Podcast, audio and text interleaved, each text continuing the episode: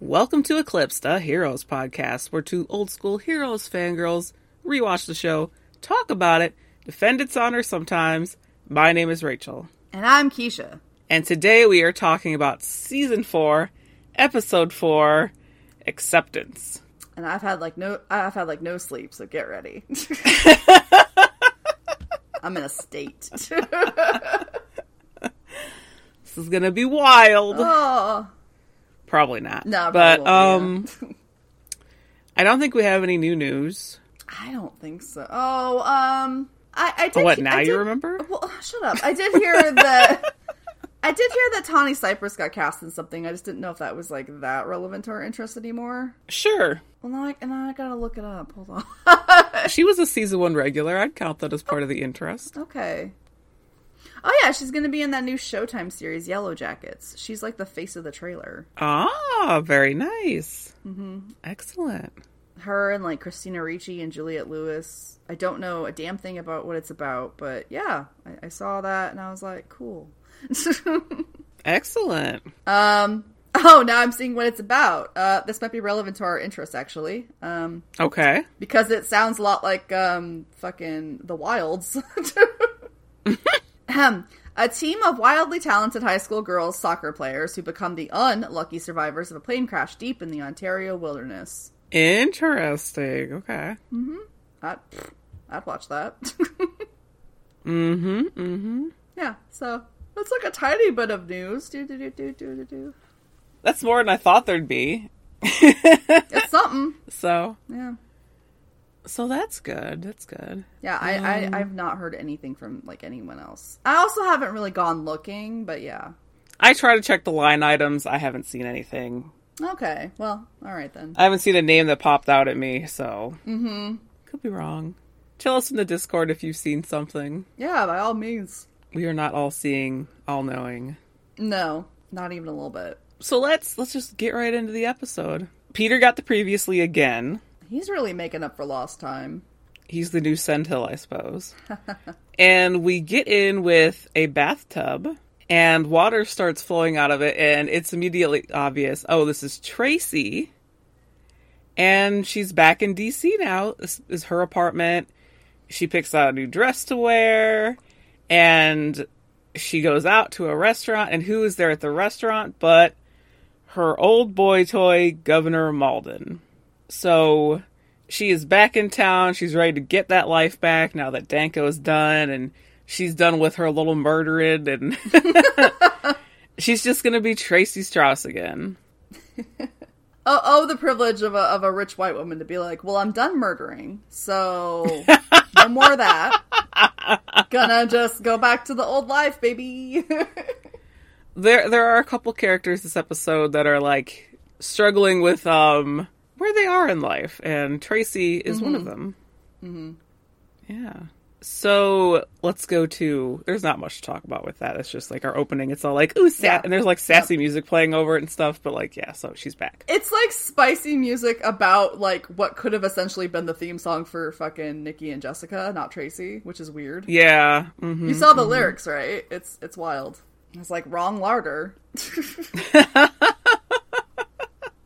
They they try. They try. Um. Instead, let's go to Tokyo, where we have uh, Kimiko and Hiro, and she tells Hiro that she and Ando are getting married, and he's like, "Oh my god, so soon!" She's like, "What are you talking about? We've been dating since high school." And she asks Hiro to give her away at their wedding, and he accepts. So we then go to her telling Ando because Ando's in like the office. She's like, here. She's like, Hiro said yes, yay! And Ando is not pleased by this. He's like, you told her you'd say you would walk her down the aisle, but our wedding is more than a year away, and you're dying, Hiro. you might be dead before then. And Hiro is writing down his like bucket list of things that he's gonna fix. And he's like, you can't just keep going back in time. That is what's killing you, and you need to accept what's happening, and you need to tell your sister you're dying. And Hiro's just like, oh, it's not important right now, whatever. I don't need to like listen to you, Ando. Which of course Ando's not wrong. He's like, she needs to know. you can't just lie to her the whole time. Yeah, it's like I mean he's clearly in denial about it Yes. and has been. So So And their little conversation gets interrupted because the dial a hero line goes off. And Hiro answers it and he's like, this guy's like, I am Tadashi and I'm on this rooftop at this address and I'm going to jump. And Hiro's like, oh my god, wait, this is this roof. This is upstairs. So he runs upstairs and the guy, he's like, don't jump. And the guy's like, it's too late. I'm not going to get talked off. You're just here as a witness. And Hiro recognizes him as a guy who worked in accounting before for the company. And we find out that he was fired a month ago, but he kept pretending to go back to work because he was ashamed. And we also find out that he was fired for inappropriate behavior, which involved too much sake plus a copier at an office party. and he made photocopies of his ass. And when his family heard that he was fired, they were so ashamed. And Hiro's like, well, what if I could go back and undo your mistake? And the guy's like, well, that's just impossible. Uh, so goodbye. And he jumps off the roof. and Hiro's like, I'm going to fix this and vanishes. oh boy. Whoosh Heroes. Yeah, it's like Hiro stop, tra- uh, you know, stop traveling in time, and he's like, no, not gonna do that. In fact, gonna do it a bunch over the next hour. Yes, going to do it a whole bunch. yeah. So Tadashi is uh, Akihiro Kitamura, who is I think most people I guess would well know him from is um Human Centipede according to his profile. Oh, He was in the very first one I think and in the third one as well. yeah, that's where I know him from. I haven't seen the movie, but you're probably like, why does that guy look familiar? I- That's why he looks familiar. I also, believe it or not, have not seen that movie. Um, but I remember seeing it all over like Tumblr and stuff and Twitter back in the day. And so like I saw the pictures of the people who were in it, who were the who were the centipede, of course. And uh, yep, yep, that's where I know him from. Well, there you go. I believe He's he been wa- in a couple other things, but yeah, I, I think he was the bee. I don't know. it's possible. I think he was the middle segment. Boo. It's, it's, it's, it's, there's a whole South Park episode about it. It's the worst. It's the worst place to be. Mm-hmm, Oh, God. You know, every day we get further and further away from God's light, don't we? Because, so I'm like, oh yeah, human centipede. Yeah, that's just a thing, you know, in culture that it's just like, oh yeah, sure, that's a thing that happened. Mm-hmm. Yeah. Mm-hmm. Yep. Yeah. Yeah, yeah. God. Anyway. Anyway, oh. Whoosh Heroes. Ooh, Shiro. it's a horrible segue. Yeah. All right. So we go from Japan over to DC, where a lot of the action in this episode takes place. Um, DC's like the new New York, and has been Yes. since like last season, uh, last volume, probably. So we see Angela and Nathan, quote quote. And of course, he says "mom" like twice in, in one scene, and I lose my shit. and um, um, she comes in with a box of stuff. Gotta keep him surrounded by stuff, always stuff, because you know his power. The the well, okay. So Wikipedia has always called it clairsentience, right? And Peter's gonna call it something something else later. And I'm like, that's cool. I can actually say that word. so like, I guess what Peter calls it, which I didn't write down, but luckily you have that scene. I did. Yeah. Um, is the actual like medical diagnosis kind Mm-hmm. of like you know uh, what um Emma has, Mm. where she has like something that can be classified as like a real thing. else. Yeah. yeah. Yeah, because I always I always hated saying clairsentience. It's it's awkward. It's awkward. Look at the word. Sometime it's awkward. Anyway, yeah, he's got to touch stuff to remember stuff to keep thinking he's Nathan. So, so she's like, as we've mentioned before, that office is cluttered as fuck, and that's not how Nathan usually has it. Um, Yep.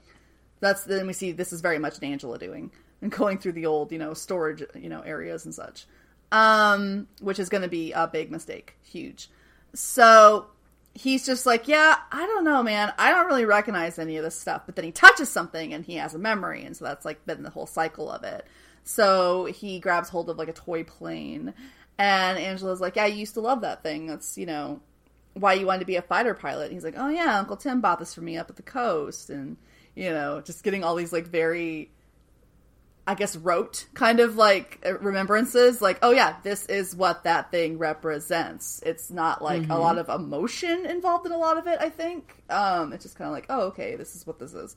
Until he has like an old like beat up like blue baseball cap, and he picks up that and he sees a teen version of himself and a mm-hmm. young a young woman at a pool and they're sort of like they're there together and it's like flirty or whatever and then like there's a flash of her in the water face down blood in the water like oh shit something bad happened. Um when he sees that he does not tell angela anything about that particular memory. He's like oh yep yeah, well no i'm good you know just shall we shall we you know continue with our day? Because um oh shit surprising literally no one that the rich white boy has dark secrets in his past. like, fuck. Yeah. Do you think Angela knew what that hat would bring? Because she looks at him like, oh, is something wrong? And he's just like, nope, it's fine. As like a test? Yeah.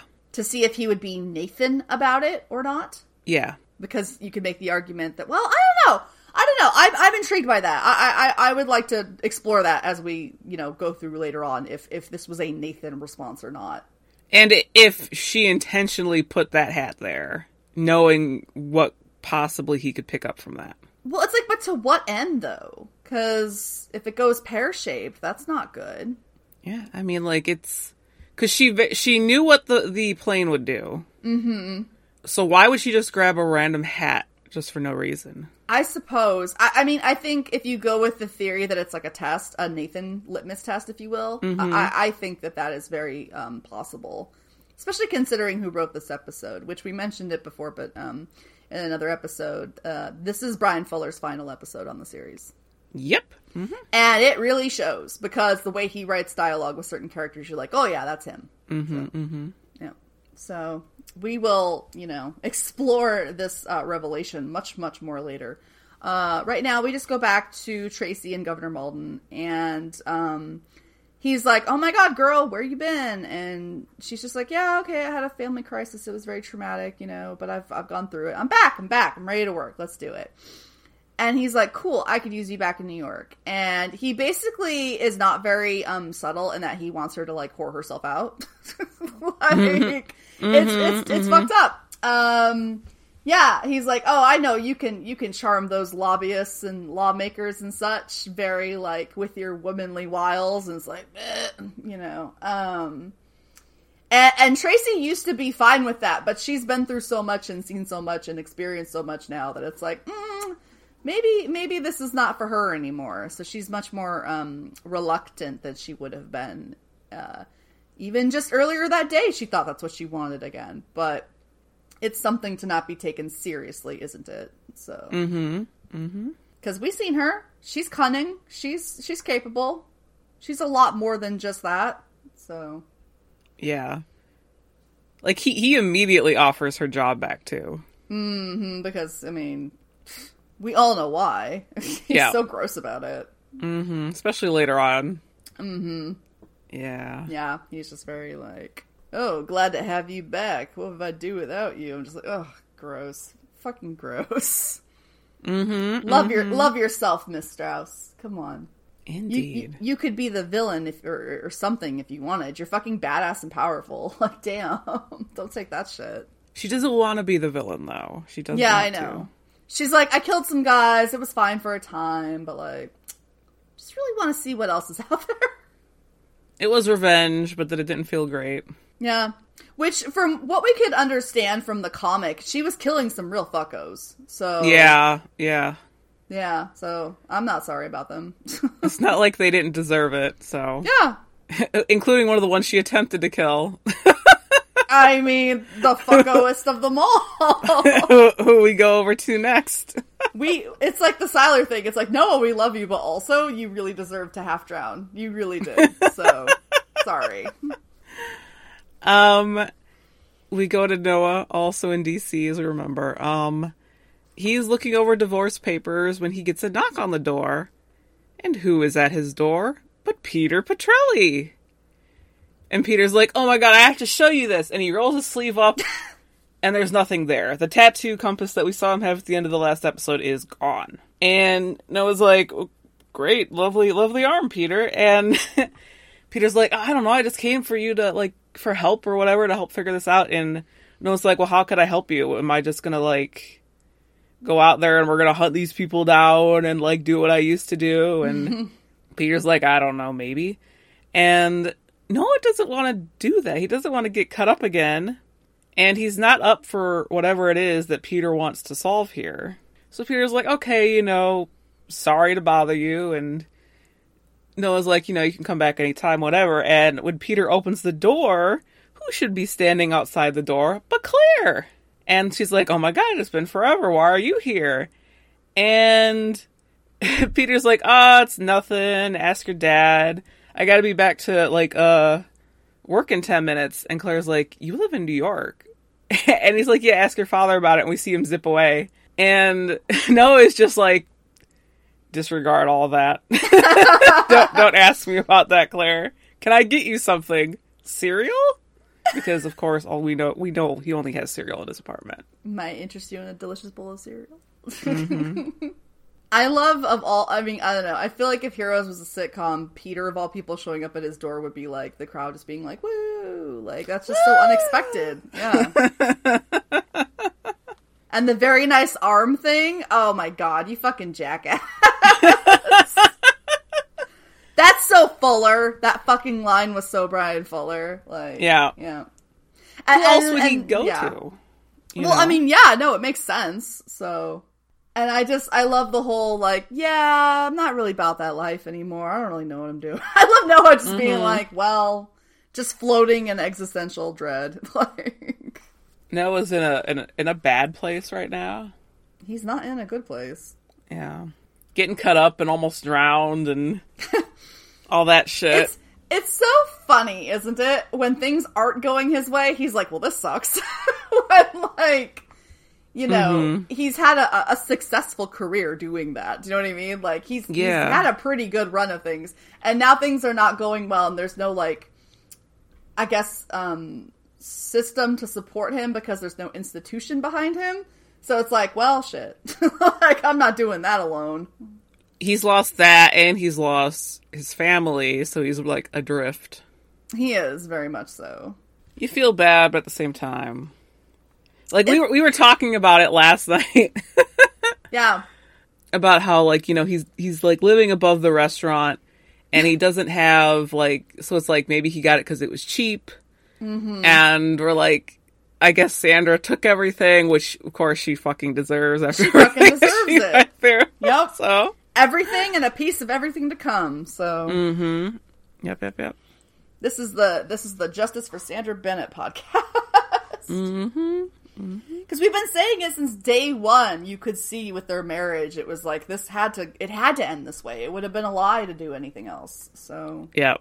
and I like how the show really gets us the chance to like live with that to really show Noah in this place where it's Which isn't a great one, but yeah. Yeah, yeah. It's a new direction for his character to not be on top of things or trying to be in control. Yeah, and it probably was fun for Coleman to do something different too. Mm-hmm. Mm-hmm. So, let's go back to Tokyo, where Hiro pops back into the office about 10 minutes back in time, right when Ando found out that he agreed to give away Kimiko at the wedding. So he comes back in the room, and Hiro's like, nah, this is not a good, this is not a time right now, not a good time. I've had to, I've gone back in time, I stopped this guy from copying his butt, and we should be fine now. But he gets another phone call from Tadashi again, hmm. and he's on the roof again. And Hiro's like, "How the how did this happen again? I just fixed this." And he goes up there, and he, he's like, "All went downhill when I copied my ass, basically." And he was like, "I stopped you," and he's like, "No, this one was at like the Emperor's birthday celebration." And he was like, "Oh my god!" He's like, "Let me let me help you. I can I can fix it. I can fix it." And Tadashi's like, "Nope." Later days, and jumps off the roof again, and Hiro pops away again. Yeah. Uh, we love a time loop. So Yeah. yeah. maybe Yeah, this he's- time. Maybe this time. Maybe? Maybe? Yeah. Surely it only he can he can only copy his butt so many times. Surely. oh god. Yeah. It's great because it's like a silly little like oh a silly hero story, but it's obviously like one big fat avoidance thing that he's doing to avoid you know mm-hmm. facing up to what's really going on. Oh yeah. So I mean, it's nice because you get like the like oh the wacky hero hijinks, but you also get like emotional stuff later, which is a good balance. Yeah, yeah, yeah. How's Peter doing? Well, he zipped back over to New York City, no problem. And he's at the hospital he's working at. And he's talking to this like nurse. Her name is Val. I wrote that down because that's the same name as my cat. And um, I did. And um, he's like updating her on some patient information. And then, um, oh, holy shit. Nathan is there. He's at the hospital. He's like, dude, I called you like three times. I left messages. What the hell? And Peter's like, "Oh God, I'm so sorry. I've been swamped." Which we we've seen. He's been burning the candle at both ends and in the middle. So that's legit. And he's like, "Oh, I've just been slandered. Are you okay?" And he's like, "No, I need I need to talk to you. Can we, you know, can we go talk somewhere?" He's like, "Yeah, okay." And so they go into like, is it like the changing area? Was it like a locker room? I think they went into the locker room. Yeah. Yeah. So they go back there and they're alone. And Nathan's like, I need to show you something. And he shows Peter telekinesis. Mm-hmm. And at first you might be like, well, that would clearly set off a red flag for Peter, right? Nathan is a flyboy. He does not do that. But if you think about it, it's like, no, no. Peter used to have more than one power. Genetically, it could be possible another brother would start doing that. Mm-hmm. So I love his response that he's just like, whoa, when that start happening? Like, he's not like afraid of it or confused by it in like a, a hostile way. He's just like, oh, damn, really? You do that too? That's cool. Mm, mm, mm, like, because, yeah, that's how his development was before the, the stupid thing happened with Arthur. Is like, he had the ability to do multiple powers. Why couldn't his brother, you know, if he stopped like denying who he was and actually kind of embraced it, maybe he would have another one pop up. Who could say? Mm-hmm. So he's like, I'm like a Swiss Army knife of powers now. Like this is, you know, this isn't even the half of it, is what he's basically implying. And Peter's like, huh, guess it runs in the family. and it's just like, yeah, maybe it does. Who can say? He, you have to think Peter has no fucking reason to think of the thing that's actually going on. How could he? So, you know, yeah, this this works. And so Nathan starts talking about the memories and how he's having difficulty with that. And as we mentioned a minute ago, um, Peter talks about psychometrics, which is what he said. It's it's when you like can remember the history of an object just by by like having it. Like you just you know pick up a random thing and you can remember oh like some something that happened to you or in, in the time that you know you can associate with this particular object. Like that's a thing. And Nathan is like, "Do you remember Kelly Houston?" And Peter's like, "Well, is that before she ran away and broke your heart, or like after? Like, what are we talking about?" And so that's that's the story. Is that it seems young Nathan was with this girl, and the story is she ran away. But as we saw from the the image in the pool when he touched the hat, that's not seeming to be what actually happened. Nathan tells him too. He's like, I don't think she did. I don't think she ran away. I think something happened. And he tells Peter, he's like, dude, uh, she was dead in this memory I saw. Like she something happened. She was in the pool. And Peter's like, well, I guess you got to go find the truth. You got to go by the house. You got to go see special guest star Swoosie Kurtz and like figure it out. And like, because again, this is a, a Brian Fuller ep, so obviously she has to show up again, and it's wonderful. Mm-hmm. And Peter even offers to go with him, and Nathan's like, no, I think I have to do this alone. And so we get a little brother time, sort of, kind of, in a Yeah. way. Yeah. You, On the you- surface. Yeah. you like skipped the big thing is that they hugged it out at the beginning of the scene. They did. They did hug it out. they did a bro hug. I'm sorry. I guess because it's not a real bro hug, it's like doesn't go into the counter. But yeah, yes, yes, they did. It, it seems like there was no bad blood left between them. That like their Yeah. their defeat of Sylar brought them together as brothers. So Sure did. That's certainly not gonna yeah, really fuck things up in a minute. Yeah. So hmm yeah, they you know not only like defeating Sylar, but also like I said, him stopping a self-hating piece of shit. it's like him chilling for once has been a big part of that. And distance probably helped them both too, honestly. yes, But um yeah, so Nathan's on like a little quest uh to find out the truth and I don't think he's going to like what he finds. probably not. So we go back to Noah and Claire, and they're I, I love so much. She took him up on his offer. They're eating cereal together. I think it's adorable. and Noah's like, "Are you checking in on me? Like, what's going on here? Like, come on. I'm not. I'm not. I'm not new. You know, like I, I know when when someone's just like hanging out and is concerned. I can tell there's something going on here. Why would you be here otherwise? You should be at school enjoying school." And she's like, Well, I worry about you. You know, there's no mom, there's no family. No one ever talks about Lyle, which I think is funny. Um, like your son. Um, no company. she's like, You seem planless. And people keep saying that about him too. And she's basically just like, Oh my god, get a job.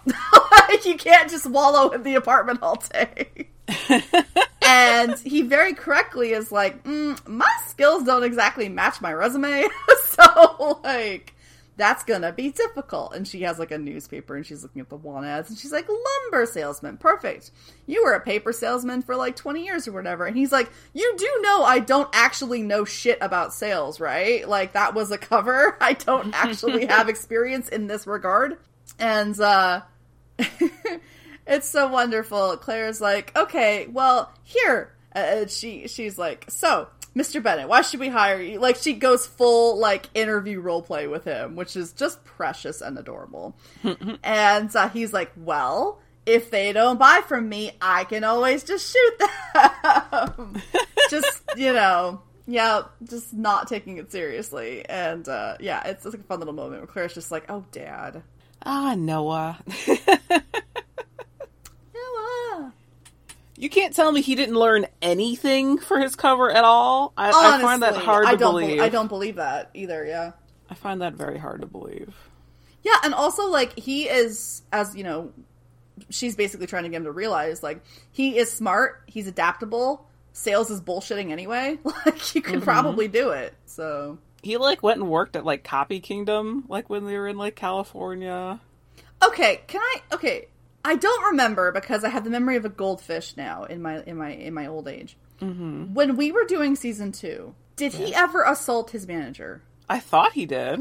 did we talk about it or was it like a deleted scene because i don't think it happened like i know i know when we watched it live that's what happened because we were like yeah noah get him What But I don't- was that from? i don't think that was ever in our notes i don't think we ever talked about it because i was always excited to talk You know- I feel like that was in the back of my mind too. Like, did we ever talk Right? about that?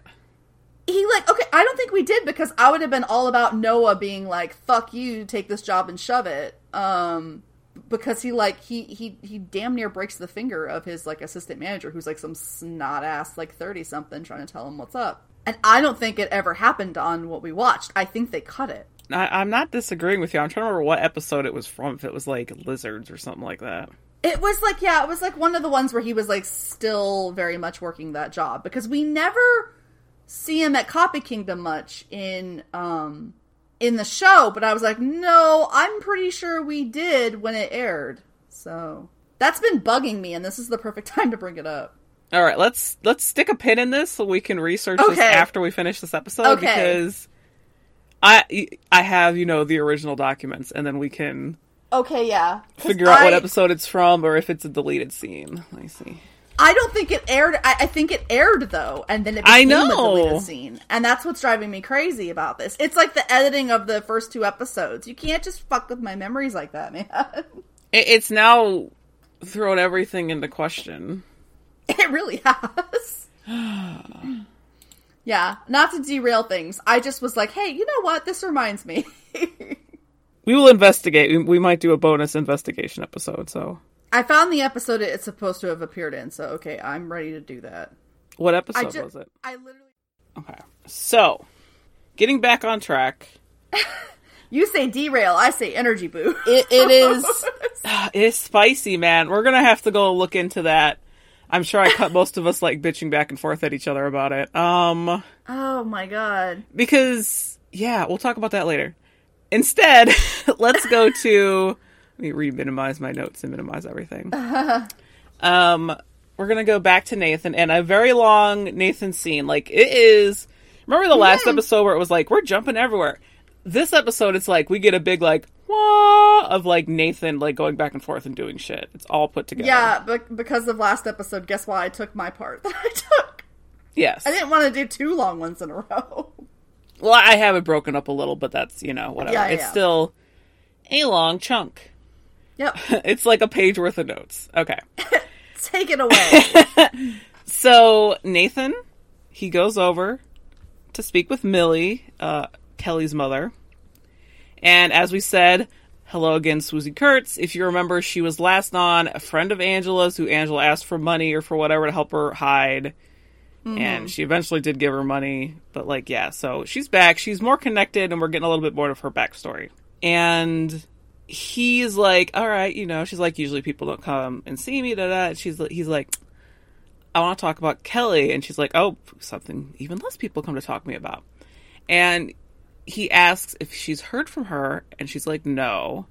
And then he also asks, do you ever wonder why she ran away? Or do you ever wonder if she didn't run away? And she's like, there's a time where she wondered if he, Nathan, knew more than he was saying. So hmm. she hired a PI. And he found out that Kelly used her credit card to book a one way ticket to London, and she also claimed her baggage at the airport. So she must have run away. So that's when she dropped it. And she's like, you know, like, Kelly was willful, spiteful, full of herself, and I was not the most attentive mother, so it's not really like a surprise that she ran off. And she's like, "Listen, I got this thing thing I got to like do my nails or whatever the hell she said." And she's like, "So, I got to go." And she said like she said like the full like old rich white woman thing. Mm. Hair, nails, body sculpting. So she excuses herself, and Nathan walks back around to their pool, and yet, sure enough, it's the pool from the flashback. And he touches a statue there, and we get another flashback to them drinking by the pool. We've got young Nathan, who is played by Jason Blair, who is, I guess, best known from the new normal he was like starred in. And we have young Kelly, who is Jamie Tisdale, who has recently been in From Dusk Till Dawn, the TV series oh. and they're being flirty and she's like she like takes his hat that he's wearing and is like playfully like messing around with him and he gets pulled out of the vision. She also in the vision is all like yeah my parents are away from the weekend we can have some fun. Don't be a prude. La la la la you know? And nathan walks around. He touches the diving board and we see go back into the vision. They are both on the diving board now like playfully doing a little tug of war with the hat. And eventually like she lets go or he lets go of the hat. And she falls off they both fall off the diving board eh, but she falls off and smacks her head against the side of the pool and there's blood in the pool and he's like no not old nathan but young nathan's like no so yep. just a terrible accident right Yes. and we go ahead and move to Angela and Nathan at a bar now. And they're both drinking. And she's like, Millie called, said that you were asking about Kelly. And he's like, Yeah, Kelly didn't disappear, Ma. She died. Why can't I remember it? And she's like, Why should I know? And he's like, You know, when there's always something to be buried, there you are with a shovel behind your back. And she admits that she took care of it. She had the Haitian wipe his memory, bought the ticket to London, and you know that's what she took care of it for him. And he's like, mm-hmm. "It was an accident. Why would you do that?" And she's like, "It didn't look like an accident. It would have ruined your life. I made a choice to protect my son. Vilify me if you must, but don't put it on your shoulders. Don't worry about Nathan. This is on me." And he's like, "Are you just gonna let Millie go on believing that her daughter is like alive somewhere?" And she's like, "Yeah." She's made her peace with it. I suggest you do the same. Which man, that certainly colors her like asking Millie for money like in the previous like volume. Oh my god, right? Completely different. Yeah. It really does. It re it reframes their whole relationship. Like God. Which again was that cat put in there intentionally to pull this memory out of him. I don't know. And I have more to add to that too once we get to that point that I will be interested to see your thoughts on. So, Yeah. So Nathan is back at Millie's because, of course, he doesn't make his peace with it. And she's like, Oh, did you forget something? And he tells her, Kelly didn't run away. She died. There was an accident. It was his fault. And the whole thing was covered up by my family. He, he doesn't say his mother, he says my family. yes. And she's like, What kind of twisted, pathetic game are you playing? Get out, get out of here. And he apologizes and leaves. Why would you why would you go over there? Even I'm like, Nathan, what? Nathan, Well, what? But like in this scene, I think this is the one where it's like the way that he tells her, it doesn't strike me as Nathan, it strikes me as very Sylar. thank you. That's what I was going to ask. I was like, this, well, not even ask. I was going to be like, to me, this isn't Nathan. This is, this is Gabriel, forgive me, Gray. Mm-hmm. Like, full on.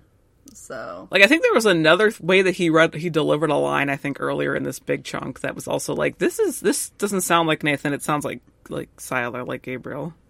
Mm-hmm. Yeah. And so it's interesting, isn't it, that like Matt is straight chilling with the very like silery part of his brain, right? The very, I guess, like id of it all. Um but what's underneath this false face is pretty much just Gabriel, Mm-hmm. which is interesting because yeah, you can you can put him in a different situation, you can make him think all these things, but he's still going to react the way he probably would. Yeah. You you can't like manufacture, I don't know, Nathan's soul, I guess you would say, Mm-hmm. like you can you can do a lot of things, but you can't make him you cannot make him react in a situation the way a real Nathan would have. So, Cuz cuz I assume that Angela's telling the truth that real Nathan got Haitian. Doesn't remember Yeah. it, especially cuz Peter was I- like she yeah. ran away, broke your heart.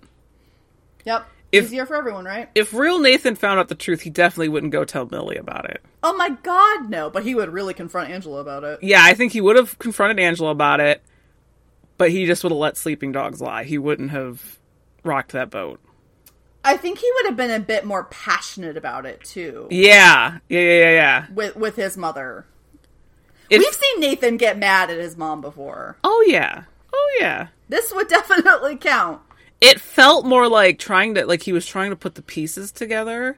It was very clinical, trying to figure it out Yes, yes, instead of being like, "Holy fuck, this girl that I had like a thing with like fucking died," and it was like kind of my fault, and like that fucking sucks, and like what the hell, ma? You like that's twisted. It was an accident, you know. yes, and like also, what would he care about throwing his family under the bus they belong under? That's not his. You know what I mean? He has no real emotional connection to these people. Yeah. So mm-hmm. he's just he's just doing as he's told, sort of. Mm-hmm. So he's responding and reacting the way people expect, but he, doesn't feel that same way. No, He can't. Mm-mm. You can't do that. So, you know, you can give him like little bits and little, you know, because yeah, it's like, okay, he saw Kelly. He understands on paper this person was important to me, but I don't feel that way. So, mm-hmm. yeah. That's the thing, right? That's the thing that they would have they would keep running into. yeah. I'm glad you agree. I was like, man, am I about to have this whole argument? Oh no, no, no, no. It's very It's it's very not Nathan. Yes. So yes. And Pasdar so good at playing it because we notice. Mm-hmm. So, yeah. He does not get enough credit for this bit. He really doesn't. no. He has a hard job. Yes. There was yeah, like I said, there was something early in the episode too where it was like, oh god, that fu- that's fucking Sylar. That's Gabriel. The way that like he delivers the whole line and everything. Mm-hmm. Yeah. Something in the office, maybe. Yeah. Yeah. Yeah. Yeah. yeah. But yeah, he's like he's trying to uncover a mystery. It's kind of like Sylar trying to find his father, remember his past or whatever. It's very similar Well- to that. Yeah, it is. I mean, well, you know, he always thought he'd make an excellent cop, so he's really good at solving mystery. It is that. It is that. Yeah. Putting the pieces together, finding how things work, how they tick, Mm-hmm, etc. It's very that. It's very that. So It's like it's so funny. It's like, oh my god, Fuller, like write Sylar without writing Sylar. Why don't you? Jesus. Yeah, which I think it was before the episode started where I was like, well, I guess technically he did write Sylar. In He song. did. Yep. this is me. This is me eating my fucking hat, Mm-hmm, my blue hat. Yep. Like just just the barest of Sylar, you know. No, it's it's definitely there. Uh, I guess I have to give him credit now. Yeah, so but it's my favorite bit to talk about how he somehow avoids doing it. um, but you know who he doesn't avoid writing about? is it Noah Bennett? it's Noah Bennett. yeah, Noah Bennett. That's who. The the man the man of the hour in many ways cuz he derailed the whole fucking episode or gave us a bonus episode. Yep. That's a silver lining way of looking at it. Um so Claire and Noah are still hanging out together and she's still doing the little like art like interview RP with him.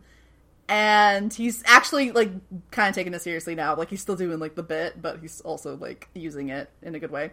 He's like, "Hey, I'm a company man. You won't find anyone more dedicated to this job than me." And Claire's like, "Yeah, see, good, good, that's good. You could go sell lumber. You know, like you did it. You can, you can do this. You can, you can move on. Life is not over for you." But he's he's like pretty committed to being a sad boy, so he's just like, you know, it's kind of sad to like look around and realize your life hasn't amounted to much. Because yeah, look at him on paper; he's got all this like experience and all these accomplishments, but like, does he really? And then you don't look at him on paper; you look at all the like secret shit he's done. And Claire's like, "But you've tried to help people your whole life." And he's like, mm, "I just see pain. I shot them, I cuffed them, I locked them up, I wiped their memories. I didn't help anyone. So what did I really do?" And she's like, "But you helped me," which was like so sweet. I could not mm-hmm. even. And she's like, you know, life changes and we all change sometimes, and you have to remember who you were sometimes to figure out who you want to be. And I love how he's just like, why do I feel like you're the parent and I'm the kid? like, what the hell? When did you become so wise? and she's like, it's cool. We'll take turns. It's just, I love, I love their scenes in this episode very much. yes. Mm-hmm. I enjoy where their dynamic has gone. So, Yeah, they're they're kind of on the same level now. Like you know, Yes. there's mutual respect there. yes. They're they're growing. because like they're growing and it's just it's so sweet because it's like sometimes you see in media and in life you see like when a daughter is very close to their father and then they grow up and the and the dad doesn't really know how to relate to them anymore and so it's so nice to see them just like still coming together as people now and and, able to still have this like new version of their relationship which is just wonderful so it's very sweet. it's so sweet Yeah, like when he's answering the like more dedicated job than me, he's like trying not to fucking cry. Like he pulls his glasses off and rubs his eyes, and she's like, "Wait, what? What's going on?" Why are you Oh, getting I upset? know. Because he's a wreck. Mm-hmm. he's an absolute wreck. He's crying into his sad cereal when people aren't there. So, Yeah, poor guy. poor guy. Yeah. But also, it's a good point. It, it would be really hard to do this thing that you thought was making a difference and then, like, no, it's actually, like, hurting a lot of people. Mm-hmm. Mm-hmm. So that's a fun thing for him to reckon with, I think. Post, definitely post fugitives, because that's when it got the most real. Yeah. Like, Yeah. Yeah. It wasn't like superhuman prisons and shit. It was like, no, these people were probably going to be killed. Yes. Because you could That argue was the thing that was not being said. So you could argue with the company he did help people, and we've seen stuff in the comics and stuff, and like sure it Sure. wasn't perfect and it wasn't etc. But you know, mm-hmm. Yeah. but uh yeah, exactly. Like yeah, he, he's definitely helped people here and there for sure. But um he's got if I may a lot of red in his ledger. Yes. So, Mhm. I. I understand why he is upset. Mhm. It's not a mystery, so No, no, it's not. It, it makes sense. This whole like breakdown makes sense. Mm-hmm. So it all goes together. speaking of breakdowns, Oh boy. we're in sad boy hours on Heroes. We fucking are. This whole episode, Fuller is like, I'm leaving the show and I'm going to give you the saddest boys. And I'm not even going to have Peter in it that much. So, mm, what now? Drops Mike. Peter's downright cheerful in this fucking episode. Are you He's serious? shipper compared to everybody else. Fuck. Yeah. All right. So we go back to Japan. and uh, Hiro, Ando, and Kimiko again because it's a time loop, and we keep seeing you know the beginning of it. And this time, not only is Hiro smeared with ink, he has a piece of the copier in his hands. He's like, "I'm gonna break the copier." Like I just, oh man, just the the episode happening in your head, like off screen, is wonderful. It's just wonderful. You can see what he's going through, mm-hmm. and he comes in with this like piece of the copier, just like beaten down. He he doesn't know what to do. And he tells Ando, he's like, Yeah, I've been trying to save Tadashi. He's gonna do this horrible thing. And once again, it's like, Hiro, you gotta tell Kimiko the truth, especially if you're fucking around and time traveling, 'cause that's not good for you. And then the phone rings, and Hiro's just like, Yep, hey it's Tadashi, how's it going? You're on the roof? Great. Be right there. like, not even messing around. I love it. And still avoiding talking to Kimiko. And so Hiro gets up there and he's like, dude, I've tried to help you so much, but you just keep making the same mistake. So I think it's actually time that both of us face the truth. You have got to hate your job if you want to be fired. Well, I, I've done so much and you don't even know. Like, I have tried to help you so many ways and you keep finding ways to, to end up here. So you clearly don't want to be here. So what you gotta do is you gotta find something you love to do. And that actually gets through to Tadashi more than anything else has. And he's like, well, maybe. And he's like, yeah, I always thought I could do more with my life. And so Hiro's like, yeah, life's a, it's a gift. It's precious and it's short, so don't waste it. And Hiro actually tells Tadashi first because it might be easier to tell like a, a basic stranger than it is to like tell a family member, right? To just get mm-hmm. used to the idea of mm-hmm. saying the words and dealing with the reality. So he's like, I'm dying, you know, this is what's happening. And he's like, you, you can't keep secrets from the people you love. Like, I, I'm realizing this now. And so Hiro is inspired by this to actually finally tell Kimiko. And he tells Tadashi, he's like, hey man, you know, at the end of the day, you're always gonna have a friend waiting for you in heaven. Like, I'm gonna be there for you, you know, at the end of your life. We're gonna we're gonna be there. And Hiro actually like saves him. He gets him to go and not jump off the fucking roof this time. So, hey, hooray, Hiro. Good job. Also, maybe breaking the copier did do something. Who knows? Um, time travel's crazy. Yeah. Um, so he just goes back and they're reeling in the new one. No. Um, they're very efficient over there. Yeah. And so, um, I'm like, who keeps fucking breaking the copier? This is the 37th time we've had to fix this copier. oh, I know. Oh man. So he goes back downstairs. He tells Ando. He's like, "Yeah, it's time for acceptance. A episode title drop." brr." And he's like, "I'm gonna do it. I'm gonna tell her." And so we, he he does. He goes and he finds her, and he's like, "There's something I need to tell you." And he's like, "I have so many stories to share with you, Kimiko, and I hope I have time to tell them all." And Ando watches on from afar, and so we don't hear him saying it. We just watch the reaction as Kimiko like cries, and he holds her, and it's like, "Oh, sad day." Um, but then after all this, it goes from like this really like uh, deep emotional moment to oh fuck, he gets a massive pain in his brain because um hello hi how many times has he time traveled by now like a lot in, in a very short amount of time for us, and we hear ticking like he's he's he's broken.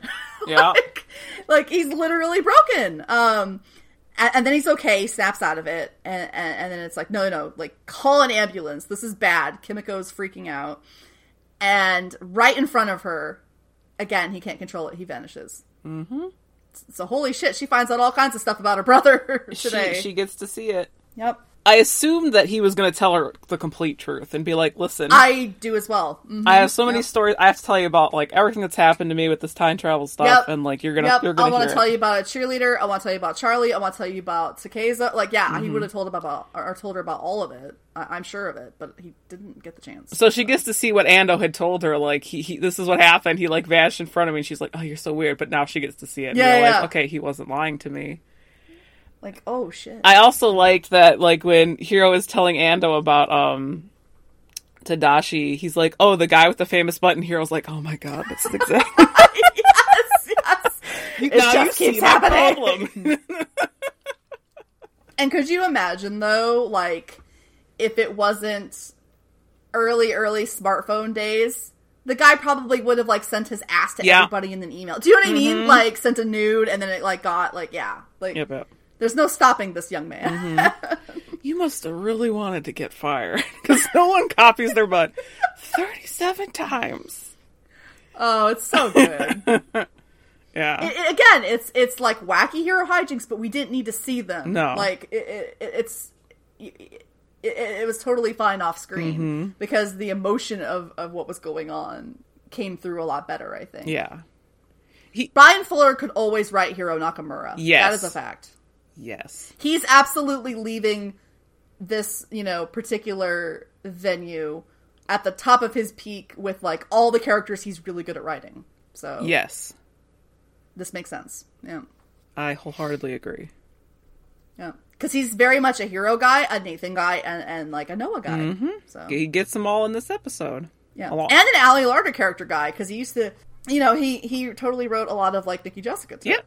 So he gets some Tracy in here, Uh Yeah. which is who he goes to Which he wrote he wrote for fucking Tracy in uh, Volume Four too. So there you go. Cold Snap, yeah, because that was his other one, wasn't it? Yep. So he, he gets all his like faves in this last episode, pretty much. Yeah, it's like Collision Company Man, Cold Snap, and um, this one were like his like written by, but he was in the room. Yeah. So. Yeah. yeah. So Speaking of Tracy, yeah, speaking so- of Tracy, uh, she's all dressed up and ready to go out for dinner, except she's not at the restaurant. She's at the sushi place where Noah is eating. And he's like, Fancy meeting you here. How'd you find me? And she's like, You live above this place. So hard confirmation there that yes, Noah is Yep. upstairs from the sushi place. confirmation that he's doing the the absolute like my life is a wreck thing in uh, the trope of living above a restaurant Mm-hmm, or a business. Mm. And she's like, You know, I got my old job back. And he's like, That's awesome. You, you got everything you wanted. Not sure why you're here, though. And she's like, Well, I should be happy. I, I got everything I wanted, but like, I feel like I need a change. Like, this isn't what I want anymore. And Noah's like, Then quit. And she's like, Oh, I mean, why would I? This is what I want, but like, not really. And then he repeats the advice that Claire gave to him. You gotta figure out who you were to know who you're gonna be. And she's like, hmm, well, I got, I have this dinner thing to go to, but thank you for your advice. And so she heads off to the fancier restaurant, and Malton's waiting for her, and he orders her a Cosmo, and Tracy's sitting with him, and she's like, you know what, like, I wanna come back, but I want my job to be more. I want to set agendas and make real difference in people's lives. And he's all like, "Oh, baby, you don't have to work hard to impress me. We both know what you bring to the table." And she's kind of like a little upset about this. And he's like, "You know what? We can just always skip dinner and head right upstairs and both make and make each other happy." You know? Gross. She's like, uh, and she excuses herself to the bathroom, and she has like a literal meltdown, as in her, she's turning the liquid in the sink, and she has to hide it from a lady coming in, and but she manages to pull herself together, and she she goes back out, and he asks everything's okay, and she's like, no, but I wouldn't expect you to understand, and she leaves. So she's gonna do something more for herself now, you know. That's the thing, right? It's like we were saying with all that she's been through and all she can do. How the fuck could you go back to that? Like, yeah everything she's seen and experienced And- and, and just- yeah and yeah, and just how like I don't know resilient she is, and also let's not like mince words. She's fucking elemental now. That is insanely powerful. Mm-hmm, like, mm-hmm. she she ain't got to deal with this, and she shouldn't. for a second i thought she was gonna ghost him through the sink I know. Go full Alex Mack and just like ooze away. but alas that was not yeah that was not to be Sad. yeah so let's let's go over to nathan who is Oh boy. who's in a parking garage and he's sitting in a car and he he's making a phone call to the police and they tell him to hold because he wants to talk to homicide. And he's just like sits there on hold for a second and then hangs up. Like okay he's new he's not going to call the cops on himself. So he gets out of the car and what does he get? He gets some guy coming up to him and stabbing him in the neck with a syringe and he crumbles. I mean, it is Sylar's greatest weakness. i know he goes down like a silent that's for damn sure. He fucking do. he really does. Sack of potatoes. Yeah. Yeah. just the tiniest of uh-oh see scenes right there It's so it's so Gabriel again, right? It's forgive me on the walls, but also like You weren't trying to like call the cops on yourself. You weren't trying to do nothing. Like Like the self preservation's trying to like kick back in. Mm-hmm. Like, mm, yeah, well, let's not do that. And then yeah, obviously the him hanging himself thing, but like yeah, yeah, know, yeah. That goes down the way that go- that goes down, and he doesn't try again. So yeah. Nope. Mm-mm. Um. So uh, hey, let's go to the carnival. Why the fuck not? wow, Let's let's introduce a completely new um, set of characters for this episode at the end of the episode. Yeah. wild, wild idea, but sure. So we see Edgar and Lydia, and Edgar is angsting. He is he is just in some kind of way, and she's like, "Okay, is this about the new additions that Samuel wants to bring around?" And they're both very like wary of what they think might happen because it seems like since Joseph has gone, there's been a, a tonal shift, perhaps, in their surroundings. And um, they're not too sure about it because it seems like Samuel is planning revenge, and they don't want that because that brings attention and it, puts them, you know, in a in a place of opposition with others, and they just want to live their lives. You can tell they don't they don't really want to fuck around with the outside world like that. And uh, he overhears them. Samuel does, and he's like, "Well, guess what, fuckos? like, I'm the boss of this family, pretty much. Now that Joseph's gone, so I'm gonna steer us. I'm gonna make these decisions and uh, sit and spin, Edgar, basically." And he takes Lydia away. Um, he's like, "It's time to find another." And Edgar is messing with his like his blades, you know, and he throws a knife all angry. He's like, mm, you know, he's a knife throwy boy. And if you're gonna have Ray Park and you're gonna have him like do shit like fight Peter all cool and like throw knives, like that's what you're gonna do. So Yeah. because he can do it. Um, so Samuel's over with Lydia, and Samuel's being very like, "You can tell me anything, you know that, right?" But the threat is like real. Like, yeah, like uh, hey, you want to tell me who who's gonna fucking betray me, kind of thing. Like, yeah, he he's clearly got that going. And she's like, no, like, there's nothing to tell. Like, you know, of course I know that. Why would I, you know, I would never. It's like, oh, Lydia, yeah, so he's like, "Yeah, you can tell me anything," but like very like threatening about it. And she's like, "No, it's fine." And so he's using the ink again, and you know, she's got her back exposed. And it's like stick poke is what it looks like, Yeah. kind of, because he just like poke, and then you know it appears on her skin. But it's Noah Bennett appearing up on her skin, and Samuel is not having this. He knows who that is right away. He's like, "Why do I need to see Bennett? Like, he's retired. He's not interested in us. What are you doing?" And she's like, mm, I think he might have changed his mind though. And then we see for like a second, we see Noah back in his sad bachelor apartment and he's putting up photos, everything that he has of Edgar and Edgar and Peter fighting in that like uh, you know, that's what like safe, like safety deposit room or whatever. And um articles that he's found about this like mythical compass. So Hey, it looks like somebody's getting back on the horse, it seems. So, Yeah. y'all better watch out. Noah Bennett back on the scene. To what end? I guess we'll find out. I guess we'll find out because that's all we get. Yeah. So, goodbye, Noah, for the rest of the episode. He's decided that he's gonna do something. Interesting too that uh, Samuel knows who it is. Oh yes, oh yes. Why are you showing me Bennett? He's retired. That was like, oh shit, you know exactly who he Mm-hmm. is. Interesting. You would argue, I guess he would, because Edgar kind of had to cut him up. But I, it seems like it's more than just he knew it from from Edgar. Yeah, yeah, exactly. Because I was gonna say something like, "Oh, it's interesting about that." And I thought you might have been like, "Oh, it's because he cut him up." It's like, yeah, but you know, like you just said, there's there's something there. There's something there. Yeah. So how could in his 20 year career or whatever not have sniffed around this carnival that apparently has existed? So. Mm-hmm. All right, so let's close up the episode. Yeah. Yeah. All right, so we see Angela and Millie, and Angela's like, "Yeah, dude, I'm sorry about Nathan. He he's just he's very confused. He's going through it, you know, huh, midlife crisis, you know, huh. Mm, mm, mm. and um." And also, and also, just being like, well, he's very theatrical. like when when Millie told Angela what he was saying, like, oh, come on, Nathan's just dramatic. That's why he's in politics. It's it, it goes together.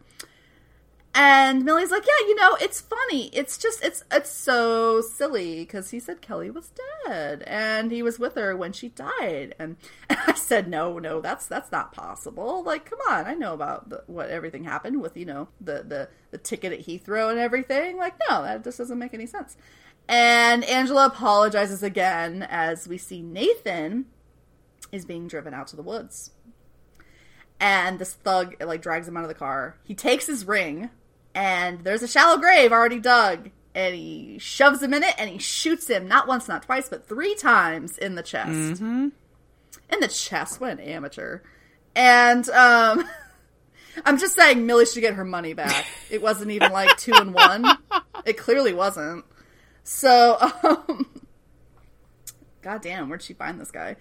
And so she's like, you know what, Angela, darling, honey, dear, I, I can honestly say I don't care anymore. I just I hope Kelly's happy. That's all.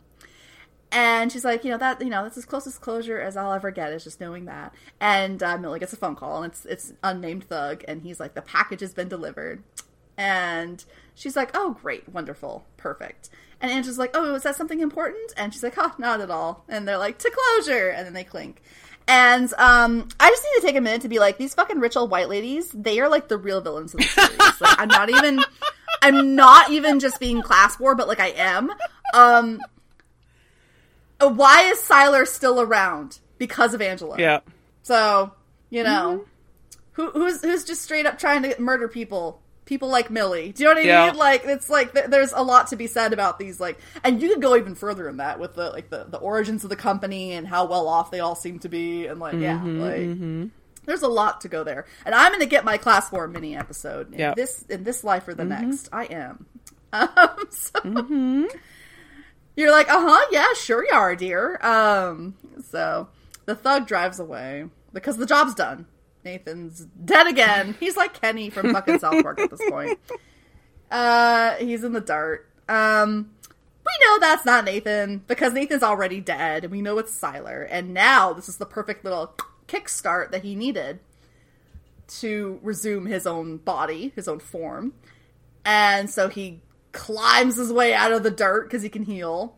And he looks like a zombie, and he's all like completely covered in dirt, just like gasp, you know. And uh, to be continued, baby. Yeah. So now we have a Quinto body, but his like essence, if you will, is stuck in Matt, who's like across the country. So what's gonna happen next? Like, Yeah, what are what are we going to be dealing with with this um guy who's going to be coming Yeah. out of the ground? yeah. Who the fuck knows? Yeah, I guess we'll find out. What'd you think of the episode?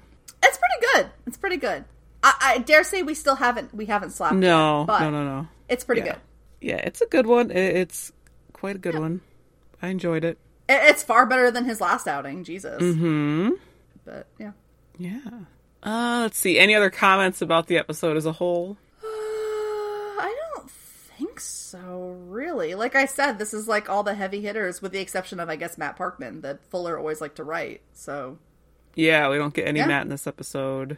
but you know why, right? Because he's with Yeah, he's got his own problem right now, and he'd have to direct, direct asshole Sylar if he wrote that Yeah, instead of subtle and, uh, Sylar. yeah. Instead of just Quinto body, Quinto face. What's underneath? Oh. Mm, It's a very. The, we had like a whisper of the carnival. No Gretchen. Yeah, which was which was fun. Yeah. yeah, yeah. No, no Gretchen. I was thinking, I was like, who else would going back to like Peter showing up to talk to Noah? I was like, I guess he could have went to Mohinder, but like Mohinder's not around, so he can't. Yeah, who's that? I don't know who you're talking. Yeah. Damn it. Who is that person? Yeah, he's just like he's just like gone right now, essentially. Mm-hmm, Um, and he will show up again down the line. We're not done with Mohinder, or we would have said more. Oh yes, we Um, have more Mohinder to come. but he's not in it a lot. No. so he started doing other things, I think, at this point. So Yes. Yep, yep, yep. All right. Shall I give us our socials?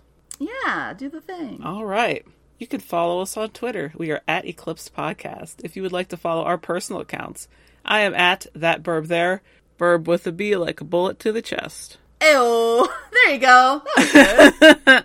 Uh, Keisha, it, it does, it does. Keisha is at lady underscore snark, S N A R K.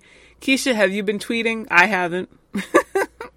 Um, yeah, yeah, but you're tired of hearing about it at this point. I think it's the same that you were tweeting about last week as well.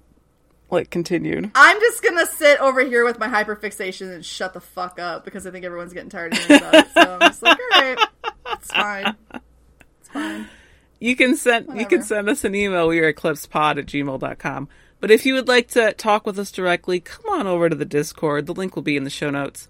Um, I I have a feeling we're going to be diverting into like discussing episode cuts and how they were presented versus how they originally came out.